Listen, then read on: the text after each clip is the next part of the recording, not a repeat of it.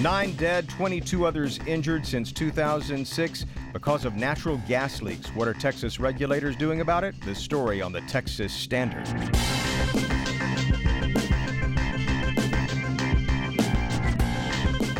Texas Standard is a production of KUT Austin, KERA North Texas, Houston Public Media, and Texas Public Radio in San Antonio, with support from Rand Group, software delivered as promised. No surprises. I'm David Brown. Coming up, an investigative reporter with the Dallas Morning News tells us about dangers facing homeowners due to natural gas leaks and the failure of Texas regulators to hold companies accountable. We'll hear details.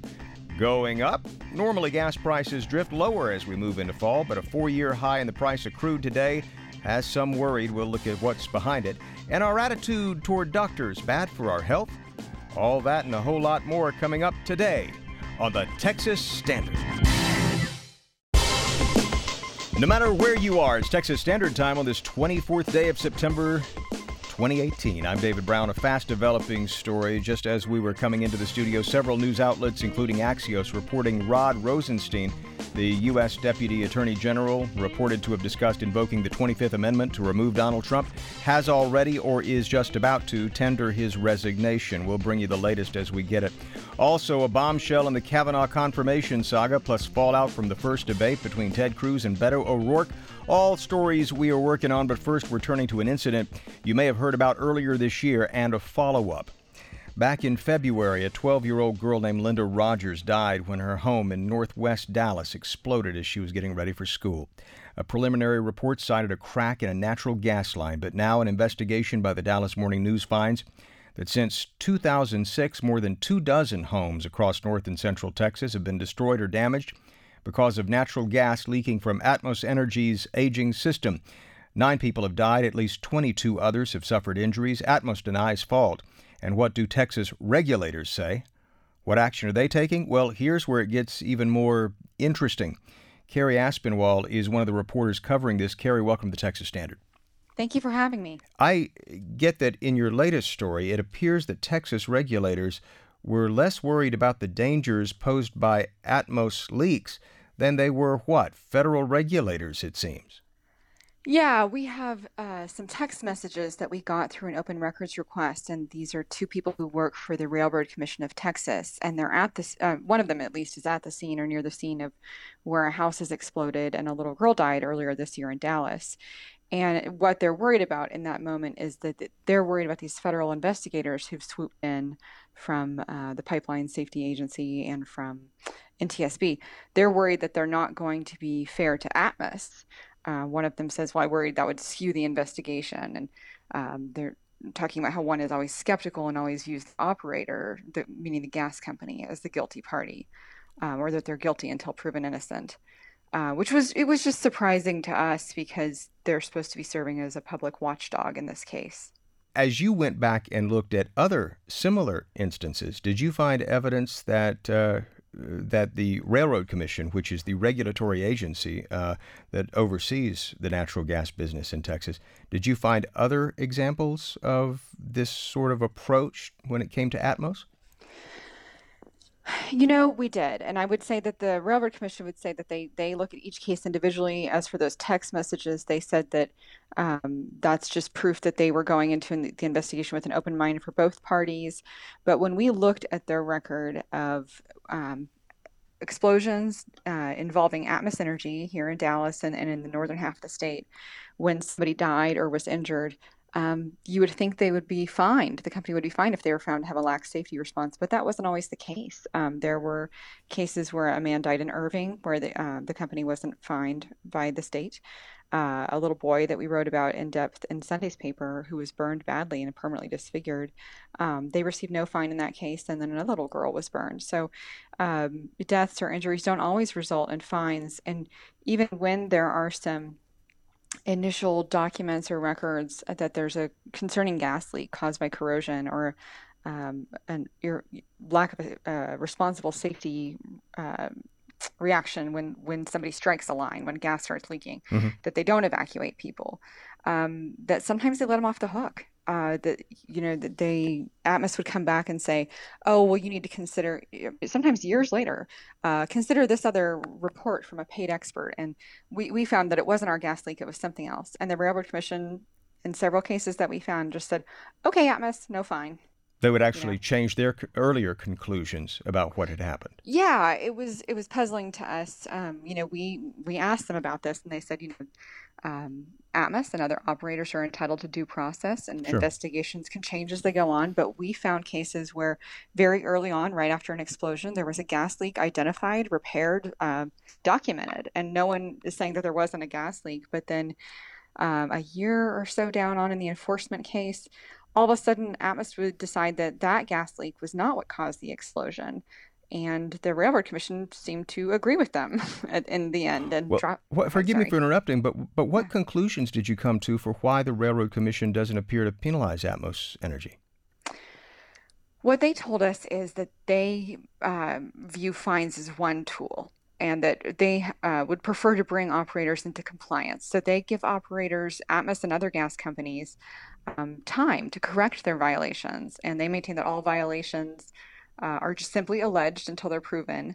Um, so very often these uh, gas companies like Atmos will be able to uh, go back to the railroad commission and say, "Oh no, look, we fixed this. We fixed it, so you can't fine us." And so, in many cases, they aren't fined. Um, its fines are actually kind of the rarer um, event, and they're not very steep compared to what happens in other states.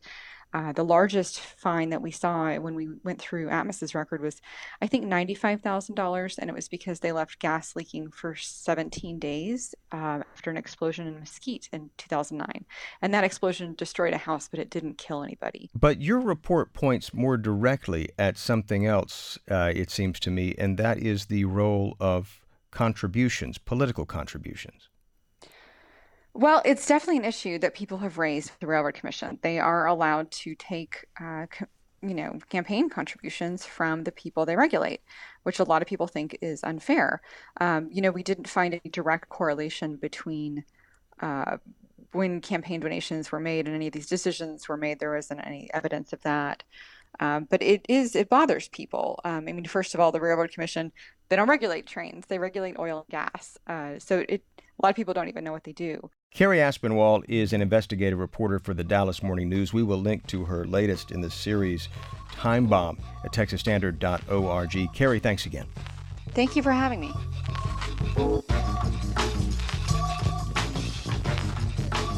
As you may have heard somewhere, Congress is up for grabs. Midterms now just 42 days away. Texas has long offered something of a firewall for Republicans. How so? As Houston Public Media's Andrew Schneider reports, the state's 22nd district could serve as something of a case study. We have a lot of um, professional class areas. I think it's ethnically diverse, but conservative. I mean, it, it sort of represents the state of Texas very well. Scott Bowen is a Republican precinct chair in Clear Lake, near the eastern tip of the 22nd. The district includes suburban neighborhoods in Harris and Brazoria counties, along with most of Fort Bend County. Bowen has lived in the district since incumbent Congressman Pete Olson first ran for office a decade ago. I don't think uh, Pete Olson has really had um, meaningful opposition from uh, the Democrat side. Since beating his Democratic predecessor, Olson has won re election by double digits every time. But Jay Aiyer, who teaches political science at Texas Southern University, thinks 2018 could be different. The swing in the district has been and would largely be considered would be the Asian American community. The 22nd has the highest concentration of Asian Americans of any congressional district in Texas. They comprise a diverse group Indian Americans, Chinese Americans, Vietnamese Americans, and many others. On the whole, they tend to be better educated and more affluent than the average voter. Asian Americans in the district have, particularly because of income reasons, had voted in the past for Republicans. But Aiyer says the GOP's hard right stance on immigration and its protectionist shift on trade have alienated many of those traditionally Republican voters. That's provided an opening for the Democratic candidate, Sri Preston Kulkarni. The idea that you would have a candidate that can explicitly appeal to them has, I think, some value there. He's a unique candidate because of his background as a Foreign Service officer he also happens to speak six languages. Kulkarni is fluent in Hindi and Mandarin Chinese, as well as Spanish. He's been campaigning in those languages to reach native speakers in ways Pete Olson can't. If you look at Fort Bend counties, I see many Asians, they can't even run in a Republican side. Shopnik Khan is a Democratic precinct chair from Katy. Born in Bangladesh, Khan is a naturalized U.S. citizen. He's been active in Fort Bend politics for the past decade. But who is giving you that opportunity? Is the Democratic Party.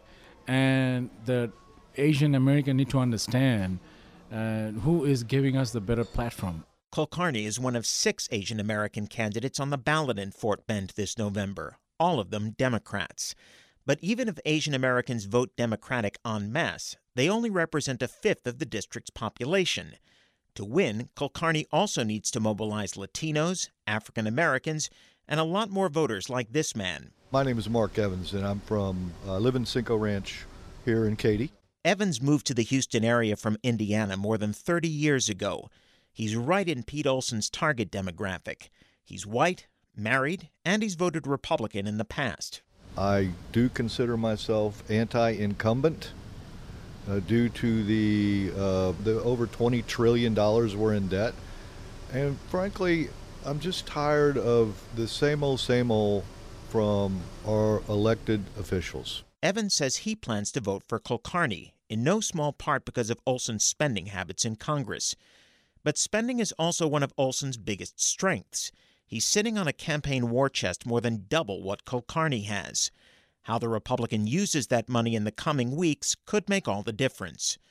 In Houston, I'm Andrew Schneider.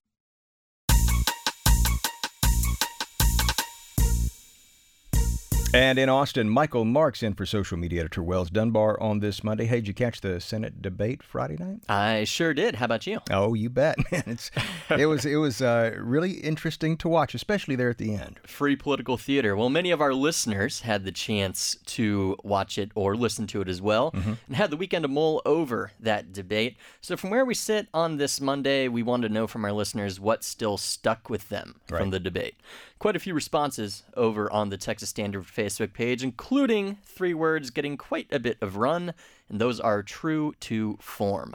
Of course, Representative oh, Beto O'Rourke's response to Senator Cruz after the senator responded to a request to say something nice about his opponent, and in doing so compared him to far left leaning Vermont Senator Bernie Sanders. Layla Blackshear called O'Rourke's line the best burn of the night, but Ben Schrader in San Antonio writes that I like Beto's positive and unifying message, but I think it's foolish to discount that during most of the debate, Cruz had him on the defensive. Let us hear from you, Texas. Tweet us right now at Texas Standard. Michael Marks back in 35. Support for Texas Standard comes from the Texas Tuition Promise Fund and the Texas College Savings Plan, administered by the state of Texas, offering a pair of plans that can help families save toward college dreams. More at SaveNowForCollege.org. Support for Texas Standard comes from Rand Group, providing NetSuite ERP solutions built in the cloud. More at softwareaspromised.com.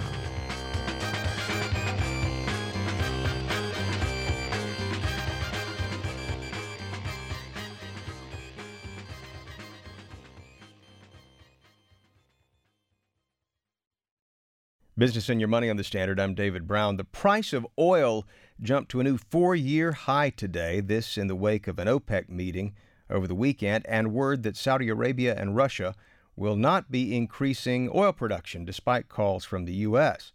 So, how is this going to move the needle closer to home? Here to tell us more, Energy Insider Matt Smith. He's Director of Commodity Research at Clipper Data, and he joins us every couple of weeks here on the Standard. Matt, welcome back. Thank you very much. So, uh, Brent crude oil hitting uh, $80 on Friday, then bumping up again uh, this morning. Uh, West Texas Intermediate crude uh, seems to have been lagging of late, some 10% lower. What gives? Yeah, it, it is lagging, but unfortunately, it is getting caught in the slipstream. And so, as Brent crude prices push to this four year high, breaking above that $80 mark, uh, we're seeing WTI rising as well.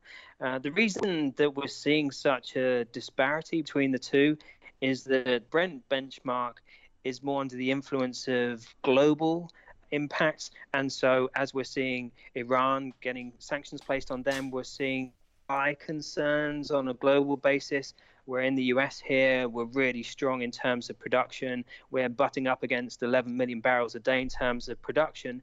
And at the same time, we're having pipeline constraints and issues of, of being able to get that crude to market. And so that's really uh, putting uh, the, the, the brakes a little bit on WTI while Brent races away from us here. All right, so let's try to translate this in ways that are meaningful for everyday Texans. I guess what we're looking at eventual uh, price hikes at the pump, and what does it uh, mean for uh, those in the industry working out there in uh, in the Permian Basin and the like?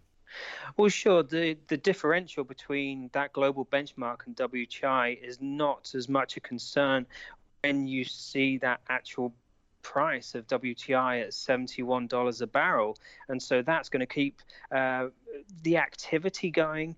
Uh, it's going to also impact us at the pump as well, although we're at the time of year when gasoline prices on a retail basis uh, are on their ebb and they should bottom out in uh, December, all else being equal. But what we're seeing in terms of production being encouraged by the higher prices, but those constraints are meaning that we're seeing a, a number of different issues. One particular one is something called DUCs. I know what these are are. These are these drilled uh, wells that uh, are uncompleted, right? Ah, I thought you were going to make a joke then. Um, no, it is. It's true. Um, and the amazing thing with these DUCs is that they're they've built up particularly in the Permian Basin, and so there's over eight thousand on a national basis. Wow. Uh, but 43% of those, sort of 3,600 of them, are in the Permian Basin, and that number is continuing to rise. And so, even though they're they're being developed, they're just not being brought uh, uh, to to completion because there just isn't the ability to get them out of there. Uh, so what does what does that add up to if you have these uh, drilled but uncompleted wells uh, pockmarking the Permian? It's really causing uh, logistical issues, but those are trying to be solved. So it's just try how do we get those barrels out of there, whether it's by truck or whether it's by rail, whether it's by pipelines uh, being uh, developed quicker than they, they were previously or Mm. being switched from being uh, an NGL pipeline to a crude pipeline. And so we're seeing uh, all manner of different uh, events underway here, really, to try and get that crude out of the Permian and actually not getting it to the, the Gulf Coast to the refiners so they can use it. They're all already saturated in, in light crude oil from the US. It's really getting it to the Gulf Coast to be able to pop it onto a ship and to export it. So Yeah. uh, that's that's really the uh, the conundrum we're dealing with here. Well, every couple of weeks or so, Matt Smith visits us to talk about what's happening in the world of oil and energy. He's director of commodity research at Clipper Data. Matt, thanks for the update. We'll talk to you again uh, soon. Sounds good. Thank you. Support for coverage of business on Texas Standard comes from Texas Mutual Insurance Company, a workers' comp provider ensuring compassionate care for injuries of every size at businesses big and small. Learn more at WorksafeTexas.com. And you are listening to the Texas Standard. School districts across Texas have been grappling with the issue of rebadging schools once named for Confederate leaders.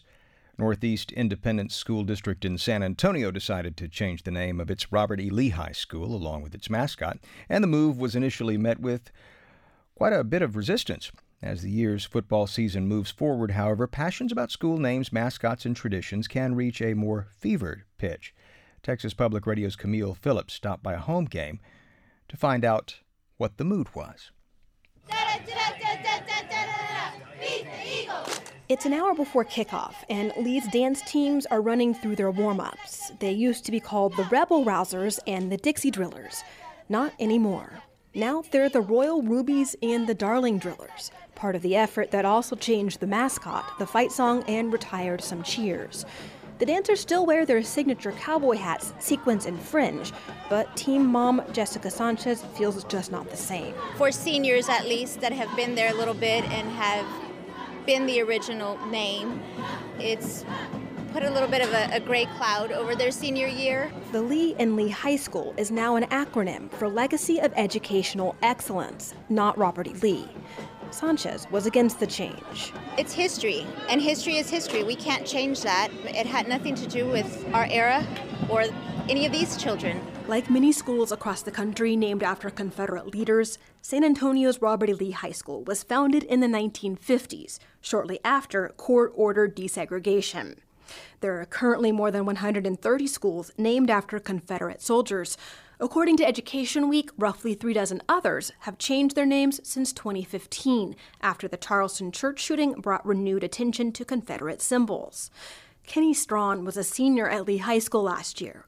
He made changing the name his mission. He was a general that led a rebellion against the United States. And in no other countries on earth do you see them glorifying generals of armies that fought against them. Strawn says the white supremacist rally at Robert E. Lee's statue in Charlottesville convinced him to push for the name to be removed from his school. It didn't seem like a place where everyone should feel safe should be named after something like that. But at this football game, it was hard to find anyone that supports the name change.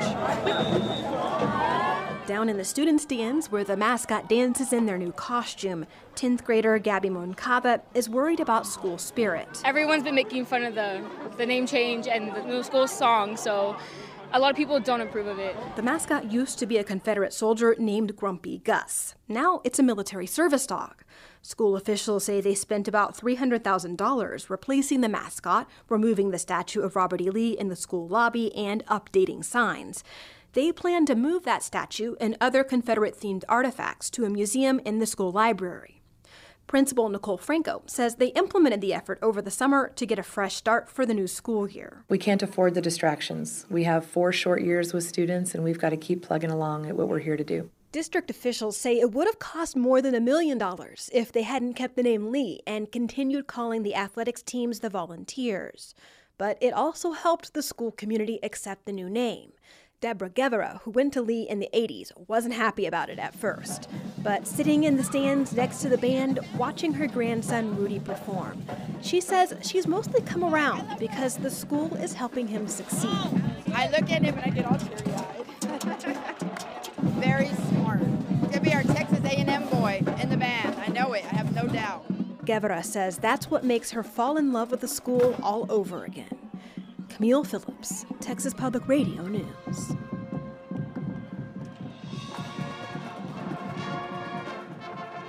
Support for Texas Standard comes from Texas Oncology, with a reminder that September is Prostate Cancer Awareness Month. Screening can lead to early detection.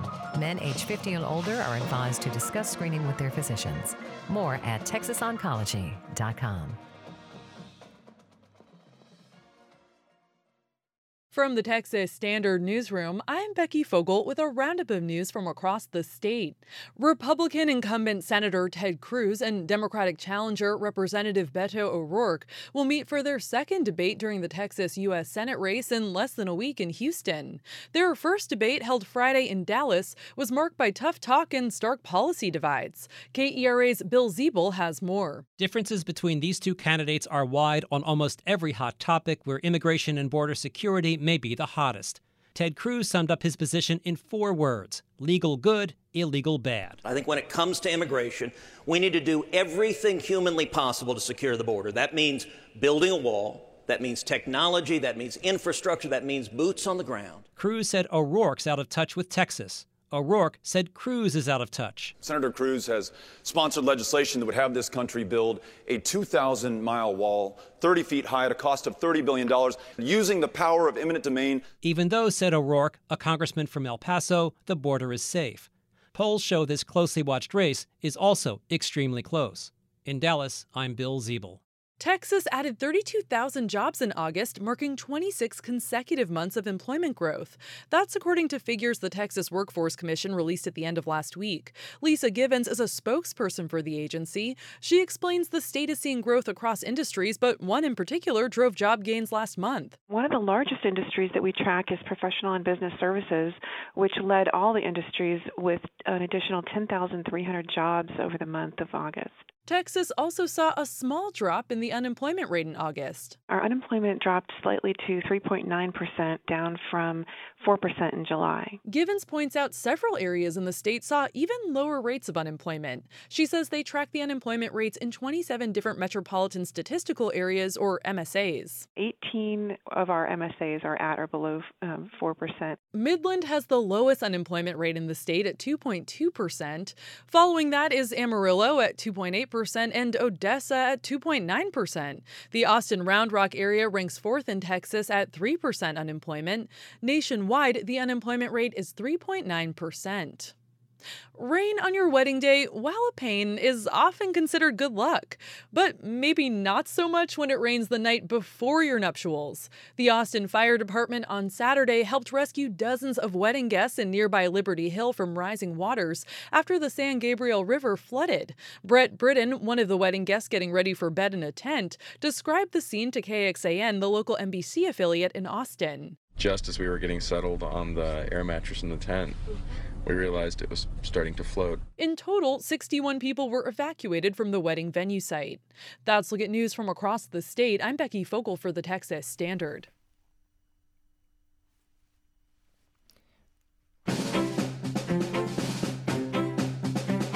Howdy, y'all. This is Nick Offerman, and you're listening to the Texas Standard. Hopefully while consuming barbecue and or hunting a pig. I'm Nick Offerman and you're listening to the Texas Standard.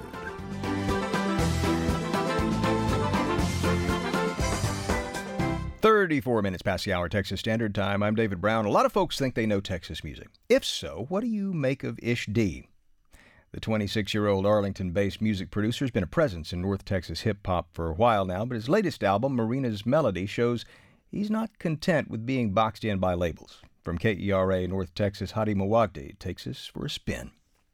Uh, where's your volume button, Ozzy?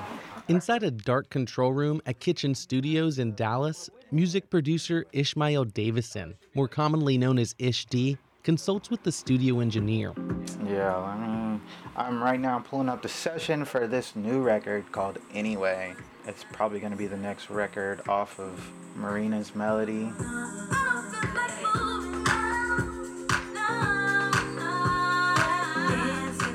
Usually, Davison tailors albums for other musicians. With Marina's Melody, Davison handpicked musicians to make his vision come to life. The beats are jumpy and excitable, inspired by house music from the 90s. And it's a new sound for him. I'm notorious for genre hopping, and that's just because growing up in a small town with lots of different people and races and cultures, like you, I got a lot of everything. So I got a lot of rock music, I got a lot of like top 40 pop. I'm kind of all over the place. Davison's from San Angelo. He cut his teeth as a producer there, selling beats on the internet. A tough sell in a city where the roots rock and roll of Los Lonely Boys was the dominant sound. Man, it was terrible. and I say that because there was a huge disconnect, right? So trying to explain to kids, like, hey, I want to make beats, like, they didn't understand that concept. So there was lots of teasing, you know, lots of name calling or whatever. Even before Ish D ever dreamed of making beats, he was just a polo shirt wearing Kanye West fan who struggled to play an instrument. Mostly I was playing the baritone, which is not a cool yeah, you get no respect on that instrument. You know, at that time I was like five foot, maybe 110 pounds. So it's just like, imagine this super scrawny short kid is carrying his big instruments. Two things changed that. The first happened in the mid 2000s. I can remember the summer. Davison was hanging with some older cousins. I remember sitting in a room and everybody was just nodding their head. And he wondered, why, why is, everyone nodding, their, their head? head? Like, oh, this beat is really cool. That sparked it. Oh the beat like i never paid attention to the beat. And so that just kind of like led me down this long path. And the second thing well it was a video game. So you want to be a player right? A producer mc dj or even a music video director?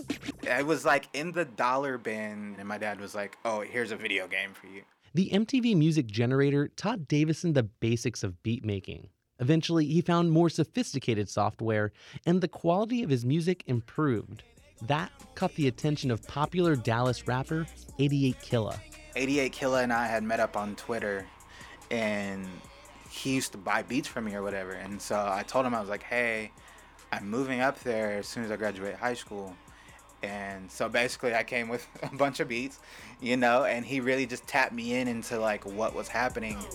Catch me rolling through the city without 10 toes. Damn, throwing up the deuce with the. Soon, Ish D was a member of the rap group called The Brain Gang. The crew's defunct now, but its members, like 88 Killa, Sam Lao, and Bobby Sessions, are some of the city's most promising hip hop talent. For me, that was the seed, right? Everybody was there. So everybody would come out to see a Brain Gang ADD show. So I had the notoriety of like, okay, here's the guy making all the beats, and we need to clearly get with that guy. Now, with 10 years and hundreds of songs under his belt, Ish D is pivoting. I think it's a little bit more freedom for me in 2018 because everything in rap music is like super trap based. And I got to the point where that was so monotonous for me. Marina's melody showcases Davison's versatility as a producer.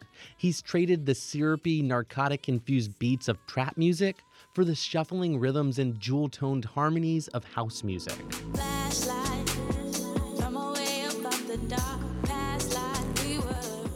The new sound might set him apart, but he just hopes he'll hear his music streaming out of someone's car. Reporting from KERA North Texas, I'm Hady Mawajdeh for the Texas Standard.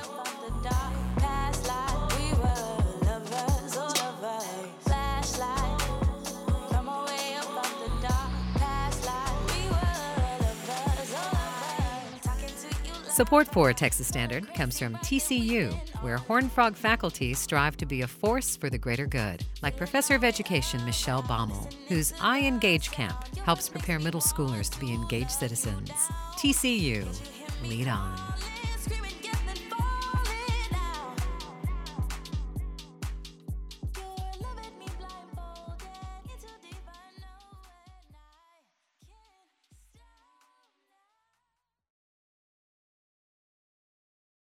This is the Texas Standard. I'm David Brown.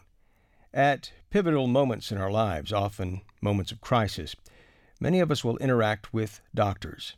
They may be delivering a child, or delivering some very bad news, or making a decision that could end a life. All of those scenarios could be very emotional or trying on us, of course. But how does it affect the doctor? For our spotlight on health, we explore this through a new book called Also Human The Inner Lives of doctors. Caroline Elton is the author. She draws from decades of experience working with doctors as patients. She's a psychologist. Caroline, welcome to the Texas Standard. Thank you. How did you come to specialize as a psychologist for doctors? Well, probably by accident, actually. Um, there's a great Stanford uh, psychologist who has a theory of um, planned happenstance in careers, and I would definitely say that is how my own career uh, panned out. I didn't set out to work with doctors, but then there was chance events. That's how things panned out in the end. You know, uh, one of the reasons I wanted to ask you that question was because, you know, there are doctors who often choose their specialties for very personal reasons. Sure. And uh, they find ultimately that once they get there, perhaps because they are so deeply emotionally invested, they find it uh, difficult to continue as doctors. Sure. So in the book, I give examples of people who've lost a parent to cancer and they end up going into oncology or palliative uh-huh. medicine. Uh-huh. And that can add a, a particular commitment and passion. But sometimes as well, if if it's just too involved and it feels too close, like one uh, client of mine described it as scratching open a wound, then then it can be problematic. What, what do they do? Do they do oh, as in your experience? Do they soldier forward and and, and, and keep up, or what happens? Um, sometimes, I mean, specialties are very broad, so that even if you're working as an oncologist or palliative medicine, you can have a, a week, an occupational week that is more patient focused or more on training junior doctors, nurses, or whatever. So some alter the balance within the specialty, mm-hmm. and then others, if it's not, if they're not too far down in their career, can change specialty. What what, what do you find as you uh, talk to these doctors are common psychological challenges? Oh golly, there's there there are so many. I think the exposure to suffering, to pain, to distress, the suffering of the patient and the suffering of the the relatives. I think sometimes, and I think this is one way in which things have become harder, the expectations of patients that can be unrealistic and, and family members. And then I think, yeah, so there, uh, there's powerlessness, and then there can be frustration when patients don't look after themselves mm-hmm. as the mm-hmm. doctor would like them to look after themselves.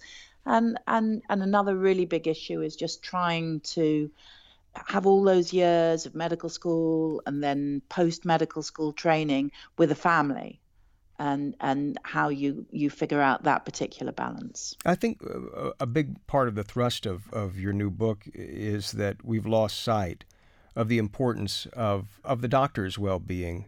Well, as patients, you know, we we expect the doctor, as you say, to to perhaps we have unrealistic expectations about what doctors can provide. But I'm wondering, since a lot of people listening to you, you know, will interact with doctors primarily as patients, why does it matter? Why should they be aware or care that doctors are, as you put it, also human?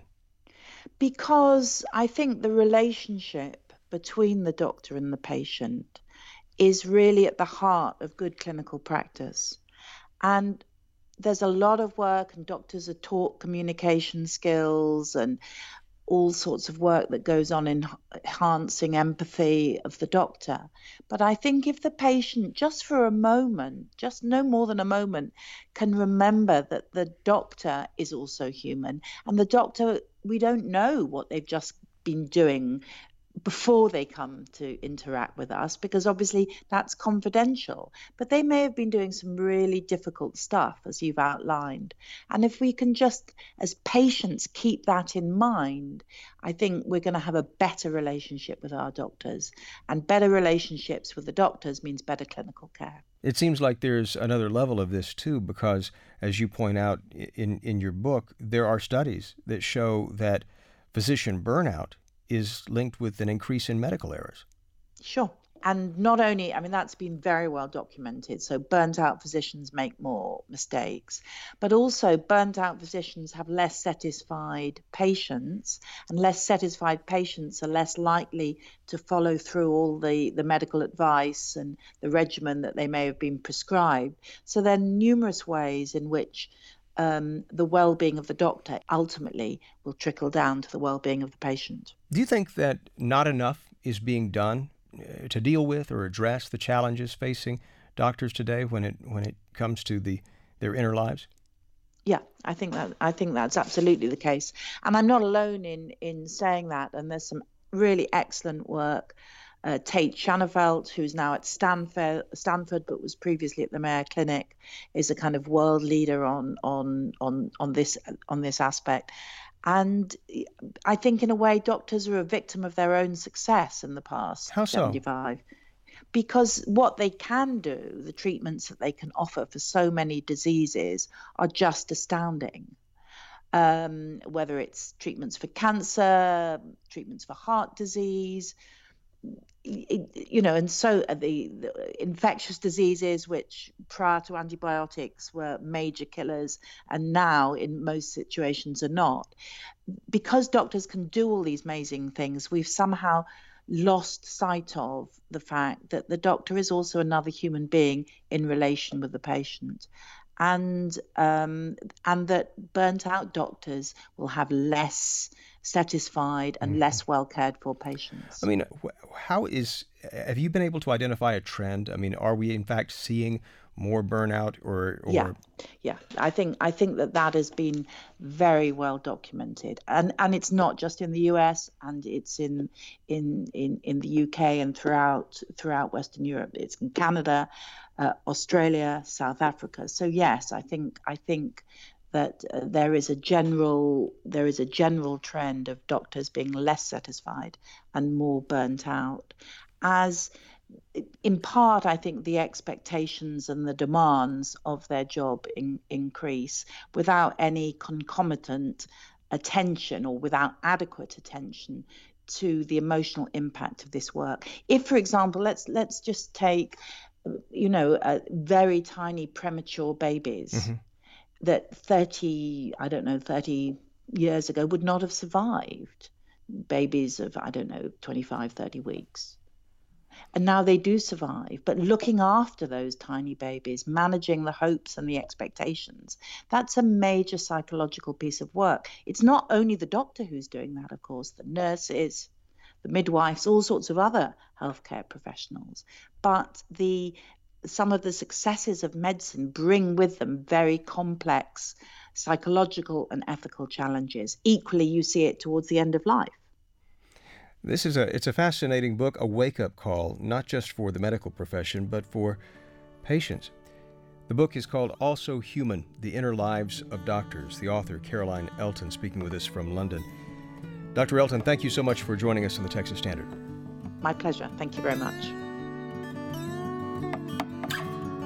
Coming up on 49 minutes past the hour Texas Standard Time. We're going to have more on Rod Rosenstein, the Deputy AG. Coming up, stay with us. Support comes from Texas Children's Hospital, focused on outcomes and care and providing treatment to kids in the Lone Star State and beyond for more than 60 years. Texas Children's Hospital, personalized care for every child. More at texaschildrens.org.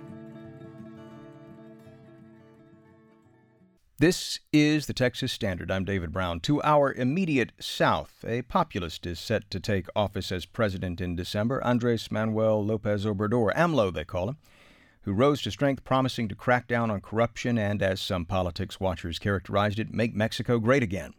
Despite fears that his ideas about law enforcement and nationalizing business might come with considerable dangers. Well, now political observers are raising concerns about the rise of another populist of a different stripe, this time in Brazil. He's a seven term congressman from Rio who courts the rich and the military as much as he courts controversy. He has said things like he'd prefer a dead son to a gay one, or that he wouldn't rape a congresswoman because she was ugly. Retired military captain Jair Bolsonaro is leading in the polls for Brazil's presidency a vote just two weeks away. Kurt Weyland is professor of government at the University of Texas, Austin. Professor Weyland, thanks for speaking with us on the Standard. Mm-hmm. Yep, I'm happy to. The Economist magazine recently reported that were uh, Bolsonaro to win this election, it might put the very survival of democracy in Latin America's largest country at risk. That's a very large thing to say about uh, one uh, candidate. Do you think that they're onto something here? Yes, I think there is a um, serious reason for concern in the sense that we have seen that populist leaders in Latin America often use their elected position to hollow out and strangle democracy from the inside in a gradual process in which they try to concentrate power, to dismantle checks and balances, put pressure on the opposition, try to win more and more hegemony over public opinion.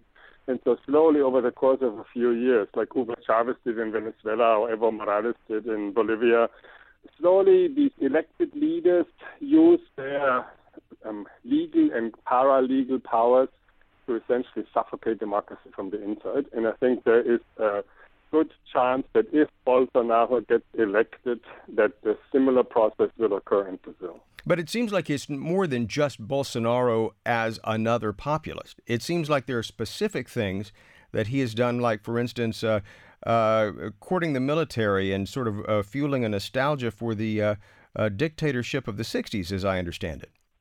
Yes, because by contrast to Hugo Chavez, Bolsonaro is a right winger, and so he has um, connections and support in the military.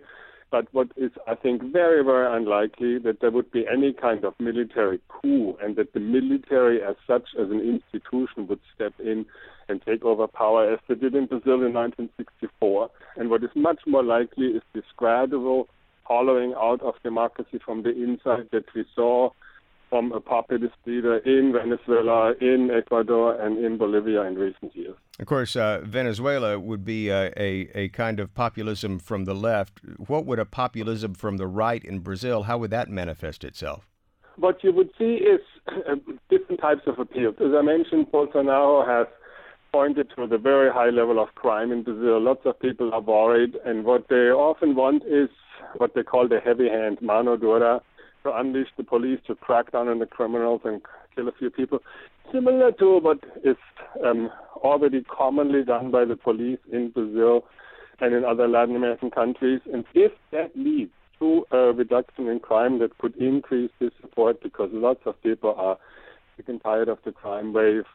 And so I think that would be one one way how he could gain popularity and then use that popularity and his support to um, hollow out democracy. In the past, uh, former President Lula's left wing Workers' Party had uh, uh, lots of popular support, uh, but it appears that the nominee of that party, Fernando Haddad, uh, is not doing anything like as well, at least in the popular opinion polls, as his uh, right wing opponent here, Mr. Bolsonaro. Why, why well, do you think that is? What's going on there? What you have is first that the Workers' Party governed for 12, 13 years, and so as they reached power very quickly, they enjoyed the perks of power and they used them and they installed a bunch of very large scale corruption schemes and they occupied the state with their cronies. And so they turned fairly quickly into insiders and do a lot of um, popular rejection. And so um, that is one factor that the Workers' Party kind of discredited itself. The second thing is that Haddad is a very different candidate from Lula because Lula was somebody who really, in a very impressive way, rose from great poverty, he had been born in a poor north, northeastern place, to union leadership, and then to the presidency. And so that is something that is very difficult for another PT leader, for example, Haddad, to achieve. Kurt Weyland is professor of government at the University of Texas at Austin. Professor, thank you so much for speaking with the Texas Standard. I enjoyed it. Thank you and you are listening to the Texas Standard.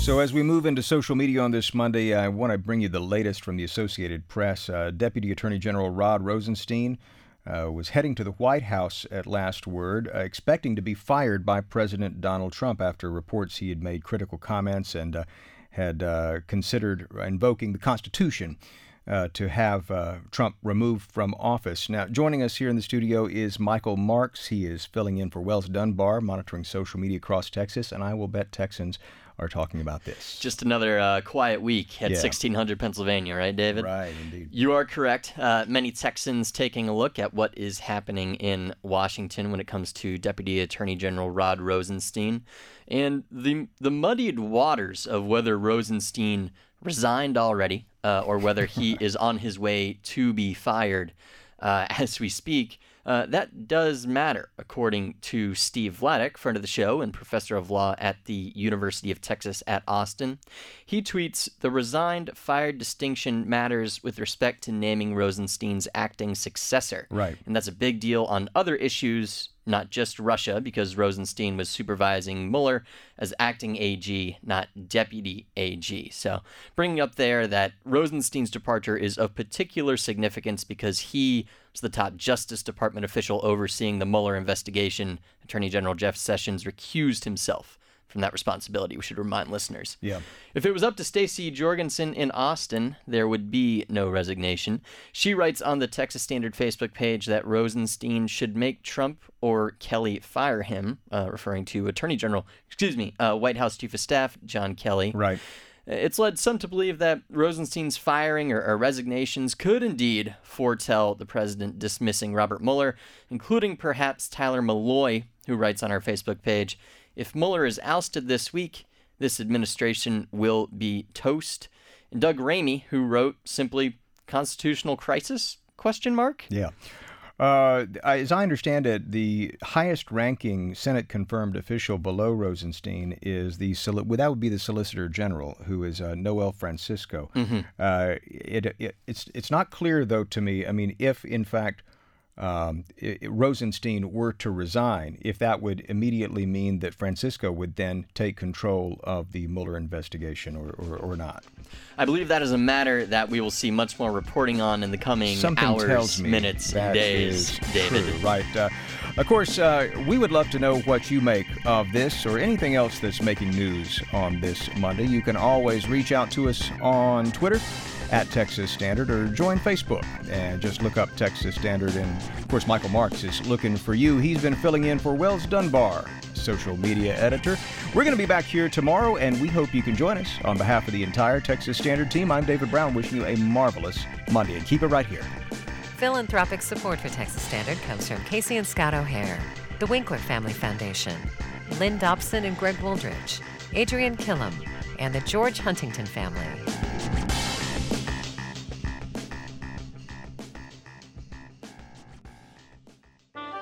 PRI, Public Radio International.